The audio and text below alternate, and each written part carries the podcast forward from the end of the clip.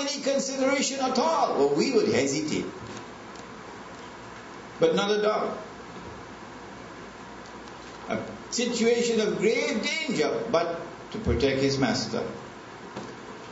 A dog would give his life. Without a second thought, the dog would give his life for his master. The dog loves his master. And Allah says in the Quran, وَالَّذِينَ آمَنُوا أَشَدُّ حُبًّا لِلَّهِ And those who have faith are a people who have intense love for Allah. How do we measure love? We don't measure love with flattery. We don't measure love with butter. We measure love to see how strong you are. How prepared are you to stand up firmly for the one you love? A dog not only loves his master, a dog grieves for his master when the master is not there. And when the master returns, even if it be after a long, long time, the dog immediately responds with joy, with ecstasy. And so Allah asks in the Quran, in Surah Al-Adiyat, these animals who serve you so well, who are so faithful and loyal to you, do you love me the way they love you? Are you as faithful to me as they are faithful to you? Do you serve me the way they serve you? Innal insana li rabbihi lakanud. No, you don't. You are ever negligent. And so that Allah subhanahu wa ta'ala should have singled out the dog and included it in the story is not meant only to provide a layup To say this was the answer you wanted, I'm not only giving you the answer, I'm giving you more than the answer. Allah subhanahu wa ta'ala is also teaching us a lesson. When He described the dog, He gave us the position where the dog was sleeping, sitting rather, while the young man was sleeping in the cave. وَكَلْبُهُمْ zira'ihi bil wasid. The wasid is the entrance, like the gate of the cave. And the dog is sitting right there at the front of the entrance with his front paws, legs stretched out wide. Hmm? Meaning, like a sentinel guarding the young men. So there is a lesson for us in the mention of the dog. Who are these young men who fled into the cave and then Allah put them to sleep and they slept for 300 years or more? Were they Christians or were they Banu Israel? Banu Israel would be the Israelite people before the new Christianity emerged. They were all Israelites before that. In many commentaries of the Quran, commentators of the Quran were persuaded that these young men were Christians. The commentator of the Quran, Ibn Kathir, and that you'll find this in your handout. Everybody have their handouts? No? Okay. The commentator of the Quran, Ibn Kathir, he disputes this generally held view that the young men were Christian. You'll find this story in Edward Gibbon, The Decline and Fall of the Roman Empire. Very famous book. He has the story there. And uh, he says that they were Christians. But we ask the question why would the rabbis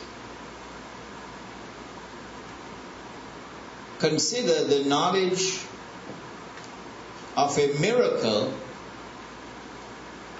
pertaining to Christian youth who had faith in Christianity to be evidence that would confirm that the one who possessed that knowledge is indeed a true prophet. And so he suggests, as well as a few others, that no, these were not Christians. And this is a story or an event which occurred long before the time of Christianity. That these were Banu Israel, today they're called Jews. Why did they flee from their homes and from the town in which they were living? They themselves gave the answer that that town and those people were worshipping other than Allah. And to worship other than Allah does not necessarily mean worshipping an idol. No. In Surah Al-Kahf, we, did we have the story about the rich man and the poor man? We did? Okay, a couple of weeks ago. And uh, the rich man, because he was wealthy, he considered himself to be a somebody. Happening all over the world. I'm wealthy. I'm a somebody. And because he was poor, he's a nobody. So his wealth corrupted him. And then the poor man warned him about his conduct and warned him that Allah could take away the wealth that he had and Allah could give to the poor man something better.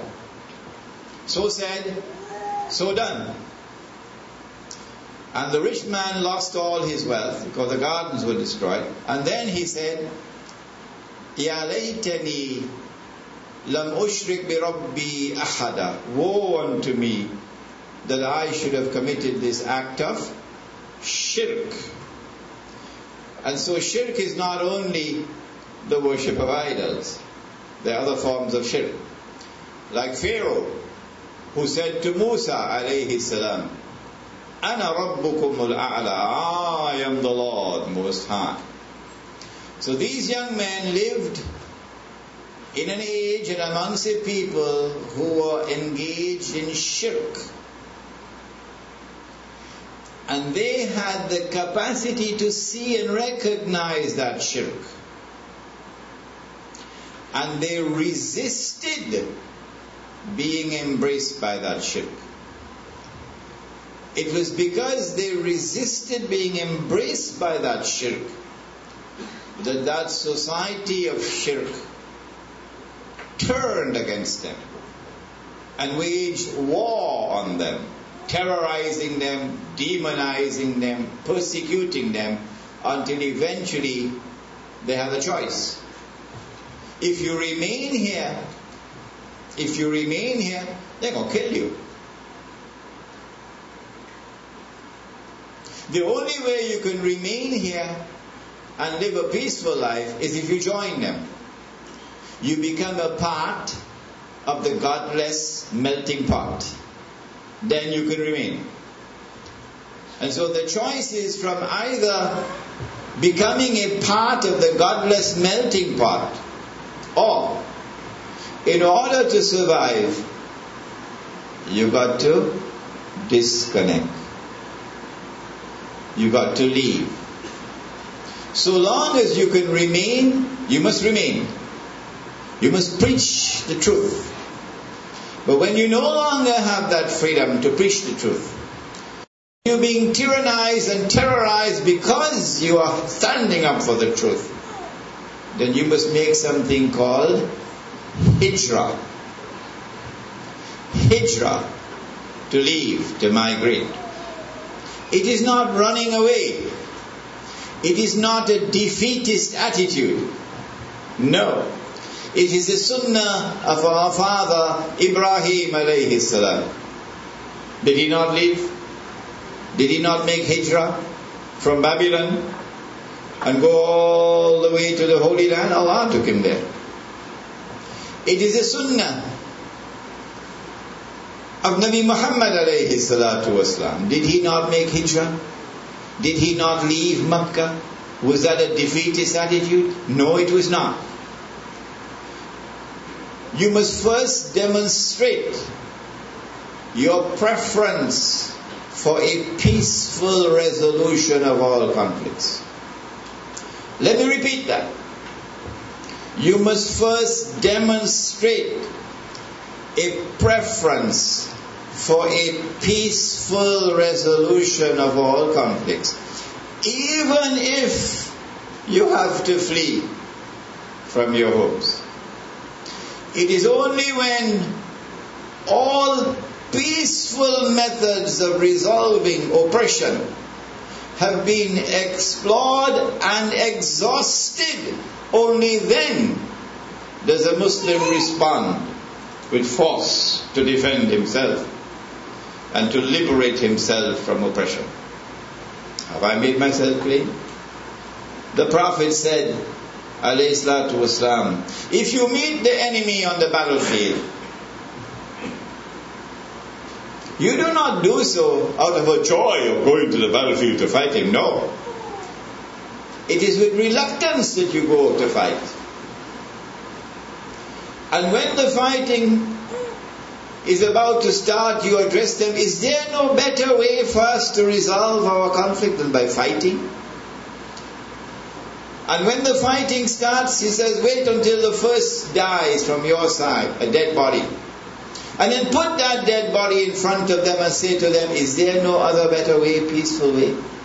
We are prepared to accept one of our men killed by you. If you are prepared to resolve the problem peacefully, but of course with justice. And so the young men set a very important example. They didn't seek to arm themselves with missiles. no. These are young men with faith in Allah, and a young man is a warrior.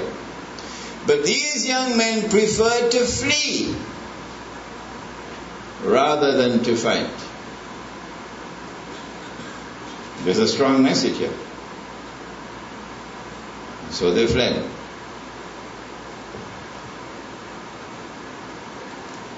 When you flee, where do you go? They went to the mountains. They went to a cave. This may have been a halfway house that they would rest for a while and then move on. But the Prophet said, Allah's blessings be upon him, that the time will come when a Muslim, a believer, in order to preserve his faith in Islam, would have to flee to the mountainsides where rain falls and take with him some sheep and goats. Hmm? These are the words of the Messenger of Allah. At that time, you would be like Nabi Musa alayhi salam. When he confronted Pharaoh and his mighty armed forces, all the cruise missiles, all the helicopter gunships, all the spy satellites. What did he have? What did the believers have? They fought with only one weapon. What is that weapon? The Book of Allah. As it was at that time, so again it is now. That you fight with only one weapon, the book of Allah. So when they fled into the cave, they took with them the Rakim. Rakim is translated here as the sacred inscriptions, which is a book, a scripture. Hmm? And so as we pass through the war on Islam in this modern age, our most trusted friend of all is the Book of Allah. Our greatest friend and helper is the Book of Allah. And whoever neglects the Book of Allah will pay the price for it. So, congratulations to you that you have come to this class to study the Book of Allah. Now then, Allah subhanahu wa ta'ala responded to their prayer by putting them to sleep. And they slept for 300 years or more. فضربنا على آذانهم في الكهف سنين عددا So we placed a covering over their ears. So they slept for a long, long time. In placing a covering over their ears, the first implication, of course, is that there will be no disturbance to disturb their sleep. But there's another very important message here. It means that they are spared being brainwashed by the propaganda warfare from CNN and ABC and NBC and the television and the radio, the sound media. The sound media has sometimes a hypnotic, magical effect upon you. That you're, you are unconscious of what is happening and you are subtly being brainwashed and reprogrammed. Hmm? And so by cutting off their hearing, they are now spared being brainwashed by the propaganda war. There is a message for us here. The less you turn on your television, the better it is for you. You won't lose anything. Now, turning off.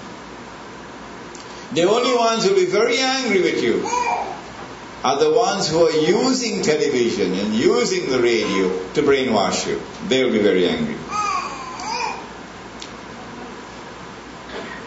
Now, how will Allah keep a people alive for 300 years without them eating food, drinking?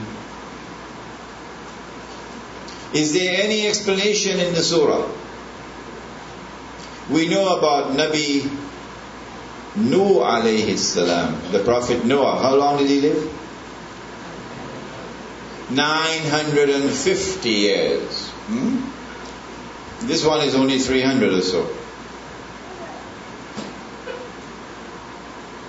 We are told in the story that the possible explanation is this, and Allah knows best, that when the sun came up in the morning, وترى الشمس إذا طلعت تزاور عن كهفهم ذات اليمين when the sun rose in the morning, the sunlight entered, to the cave, entered the cave and fell upon them from the right side. وَإِذَا غَرَبَتْ تَغْرِدُهُمْ ذَاتَ الشِّمَالِ And when the sun was setting, then for the second time for the day, the sunlight would enter into the cave. So at two times during the day, the sunlight is entering. But something strange is happening in the cave. And if you were there to see what was happening in the cave, you get so frightened you pull out and you run. What is it? وَنُقَلِّبُهُمْ ذَاتَ الْيَمِينِ وَذَاتَ الشِّمَالِ We cause the bodies of the young men to keep on rolling from right to left to right to left while they were sleeping. What can possibly explain this?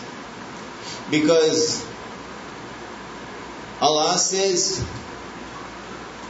لا تبديل لخلق الله. The laws of nature are uniform. They don't change.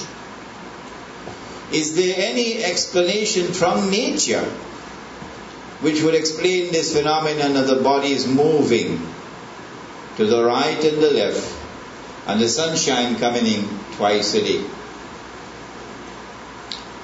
I want to suggest, and Allah knows best,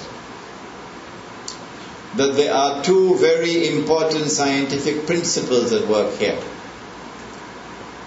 which point to the supreme importance of solar energy in the last age. The age which witnesses the war on Islam. And that war on Islam is now reaching its climax.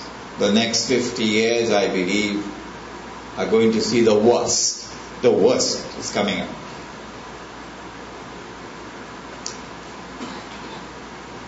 There is a scientific principle which is called phototropism. A plant, if placed by a window, would turn and move towards the sunshine. Oh, you know that. Yeah. Attraction to sunlight. And so the bodies could be rolling in consequence of attraction to sunlight. So when the sunlight enters on that side, they roll towards that side to get the sunlight. And when the sunlight enters on this side in the evening, the bodies roll back, attracted to the sunlight. Phototropism. Then there's a second scientific principle that sunlight can be transformed into energy. It's called photosynthesis. Oh, you remember your school days now. Photosynthesis. Sunshine being transformed into energy solar energy at work. And so the bodies of the young men got that sufficient minimum amount of energy to keep the vital organs still functioning. Hmm? When we build the Muslim village, inshallah, we disconnect from a godless, vulgar world and we go to the countryside, countryside, far from the madding crowd. And there in the countryside we build a village. The village, of course, must be self sufficient in water. The village must be self sufficient in food production. I will tell you why in a moment. But the village must strive also for self sufficiency in energy, which means an exploitation of solar energy. Every time the world of Islam, or, and it is not my intention to speak disparagingly of the European people, but they're the ones who control power in the world today. Every time a non European people who are not a part of the power circle of the world have attempted, have attempted to harness solar energy, to develop the technology for solar energy. The World Bank, the IMF have always intervened to try to stamp it out. Because that would give you a measure of independence and they want to keep you in a state of dependence.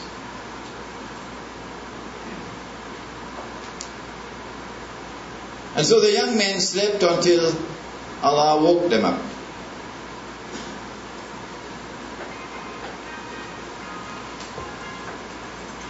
When Allah woke them up, He said, We did this لنعلم أي الحزبين أحصى لما لبثوا أمدا in the story as it comes out of the Quran, this is the most important point of all that Allah is directing attention. He says, I have done this in order to determine which of the two groups, which of the two viewpoints can determine how long did they tarry in the cave. which two? There's a lot of guessing and so on going on in this. My opinion and Allah knows best. The two are the judgment of the determination of time based on external observation and the judgment of the determination of the period of time based on an attempt to, in, to penetrate the internal reality. These two.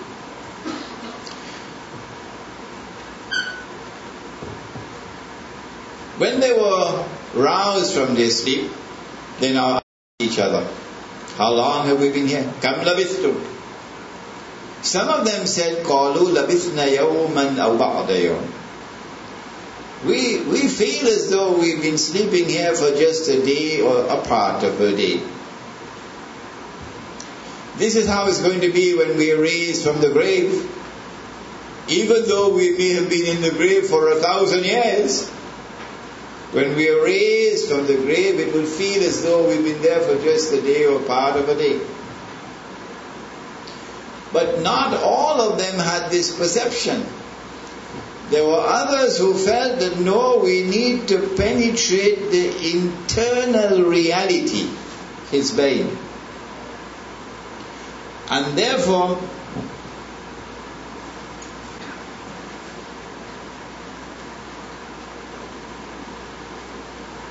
the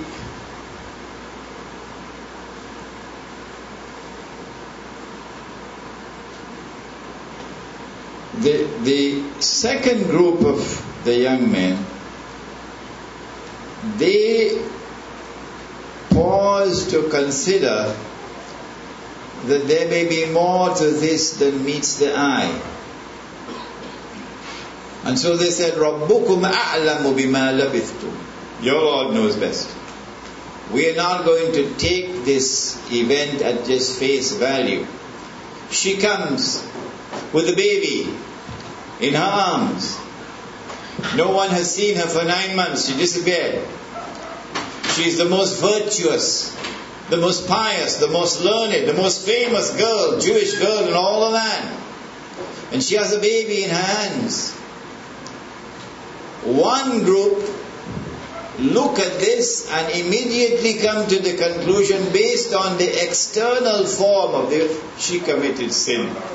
He's a bastard. Hmm? But if you were seeing with two eyes, not with one, you would say, no. No, no, no, no, no, no. Let us pause. There is more to this than meets the eye.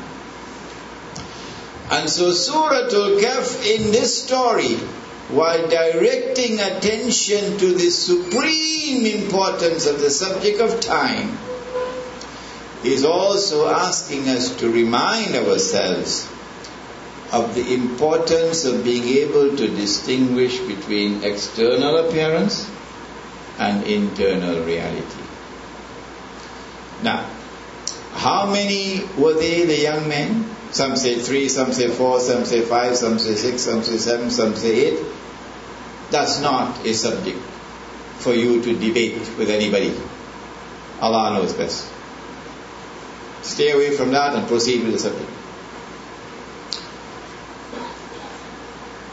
But in directing attention to the subject of time and telling us that this story is connected with Dajjal, Surah Al-Kahf is pointing to the importance of the understanding of the subject of time if you are to understand the Antichrist or Dajjal. You must understand time. Hmm? Our teacher, Maulana Ansari, teacher of Maulana Nasir and myself, our teacher was the master of the subject about the multi-dimensional nature of time. He would lecture and tell us about serial time. And then he speak about biological time. And then he speak about cosmic time. And then he speak about absolute time. And then he quote for us Hadith al-Qudsi. Hadith al-Qudsi, the direct words of Allah but not in the Quran. In which Allah subhanahu wa ta'ala ordered, La tasubbu dahr. Do not be negligent concerning the study of the subject of time. Do not disrespect time. Do not abuse time. Do not be negligent in the study of the subject of time. La tasubbu dahr.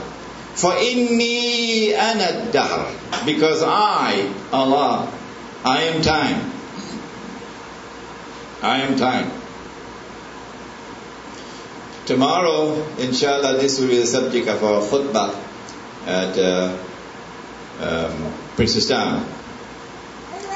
But notice something curious about time. In the age of the witness Dajjal, the Prophet said that time will move faster and faster. A whole year will pass and it will appear to have been just huh? a month. A whole year passed like a month. A whole month like a week. A whole week like a day. A whole day like an hour. A whole hour like the amount of time it takes to kindle a fire. Very famous hadith. And so, in the age of Dajjal as shirk, you remember, remember the story about Dajjal and shirk. Hmm? In the age of Dajjal as mankind is more and more embraced by shirk. And at the heart of that shirk is materialism, the dunya. As the heart turned towards the dunya, time moves faster. And as the heart turns away from the dunya and turns towards Allah, time moves slower. Notice when you make a i'tikaf, have you made a i'tikaf in your life? When you make a i'tikaf, you go into the masjid. Before the Quran came down, we used to go all different places, a cave and a hill and so on, mountain. But now the masjid. And when you go to the masjid, can you take your TV in the masjid? No. Can you take the radio? No. Can you buy the Express and the Guardian and have it in the masjid reading? No. Can you carry your cell phone with you? No. So when you go to perform i'tikaf in the masjid, you cut yourself off from the dunya as much as is possible. When you cut yourself off from that dunya, suddenly you find time moving so slow. And moving so slow. A day is so long when you're in the masjid and your heart is tuned towards Allah. And so Surah Al-Kahf is teaching you please direct attention towards time. Time will tell you where your heart is moving. Time will tell you whether your heart is in the dunya. I never have enough time moving so fast, man. Very, very fast. Don't fast. Don't move so fast in Rio Claro and San Fernando. Time will tell you where your heart is located. Hmm? So this is a part of the subject. I'm sorry I can't go into in greater detail, but I want to give you a taste of it so that you may develop an interest in furthering your study of the subject of time. When Allah woke them up and you've been sleeping for 300 years or more, the first thing you will feel is hungry. Huh? So they decided to send one to go get some food. Or when they send this fellow to get some food, they tell him, take these warik. Warik. And the tafsir of the Quran declares that warik will be silver coins. The Quran speaks of money, money. And the Prophet speaks of money, alayhi salatu wasalam. And money in the Quran and money in the Sunnah is always precious metals, not paper. Not paper. So he took with him these silver coins. But he was given instructions. فَلْيَنْزُرْ أَيُّهَا أَذْكَى طَعَامٍ When you go to buy the food, you make sure you examine the label. Eh? The way Maulana Siddiq Ahmad Nasir never buys anything. You go with him in a supermarket, you have a lesson to learn. He watches every label to check it out. When you go to buy the food, go search for that food which is purest, which is least corrupted, indicating that in the age of Dajjal you'll also have the age of Ya'juj and Ma'juj. Ya'juj wa Ma'juj mufsiduna fil ard. Gog and Magog will corrupt everything. Everything fasad, including food. So food is going to be corrupted. You stop and you buy somebody vegetables from Aranguez. You know how many times they spray chemicals for the week? Do you know how many times? Sometimes three times for the week. They spray with chemicals. So when you eat that, all those chemicals going on inside of you. Secondly, Allah subhanahu wa ta'ala is a great engineer who did the genetic engineering of food. Food not only provides nutrition, food also has other functions to perform. Food functions as medicine.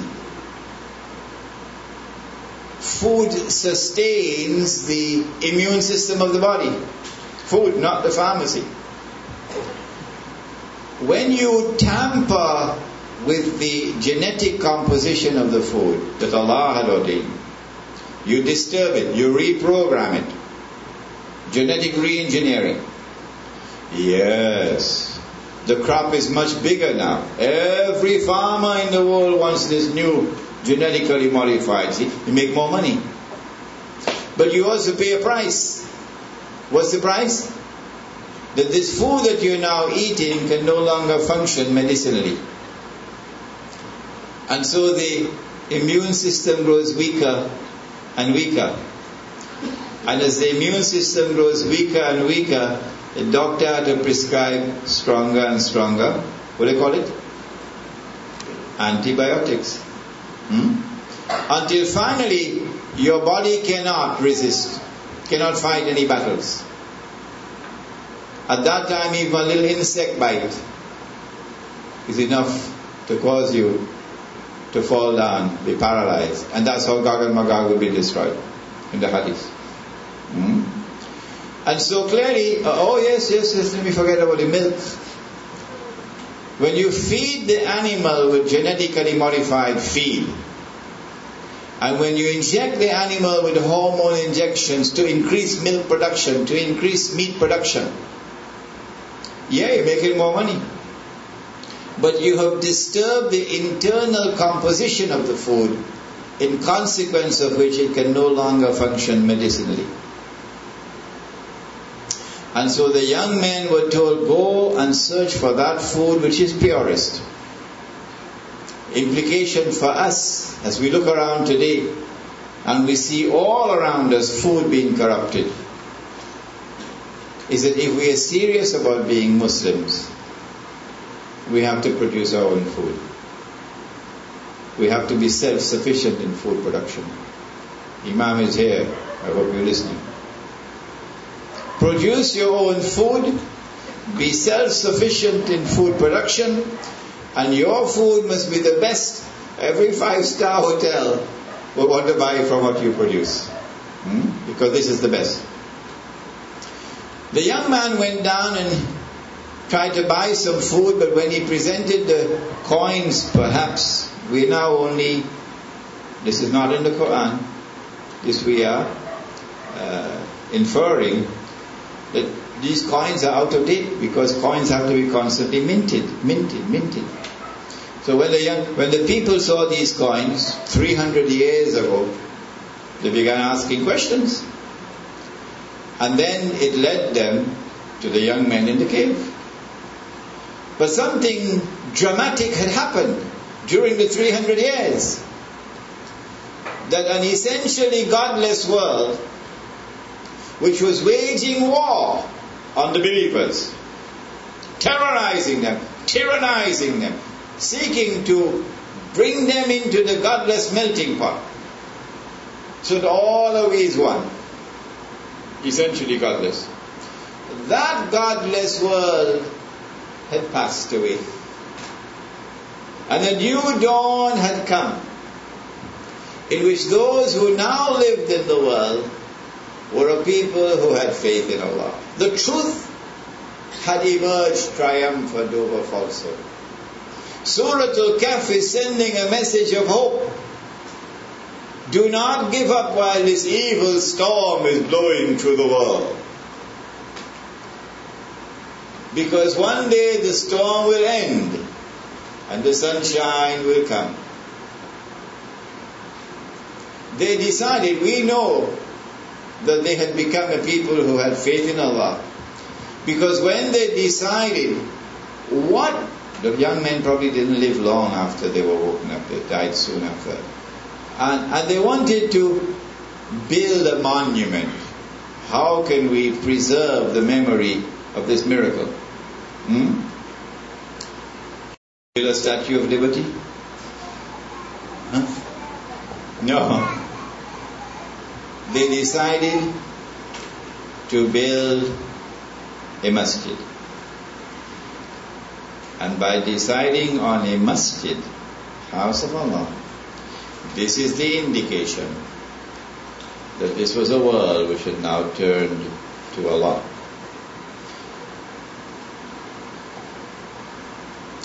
The passage concerning the young man proceeds now to tell us something more. That when the Arabs, the Quraysh had come to the Prophet Muhammad والسلام, and said, answer these three questions if you are indeed a true prophet. He said, I'm going to give you the answer tomorrow. And he forgot to say, Insha'Allah. My opinion, and Allah knows best, is that that didn't happen by accident. Allah caused him to forget. Hmm? Allah knows best. Anyhow, he forgot to say insha'Allah. And so Surah Al-Kahf now concludes the story by saying, وَلَا تَكُلْ إِنِّي فَاعِلٌ ذَلِكَ ولا لشيء إني فاعل ذلك غدا إلا أن يشاء الله. And do not say of anything I'm going to do this tomorrow without saying please God if Allah so wills. In this there is a trademark that Surah Al-Kahf is directing attention to that the age of Dajjal will witness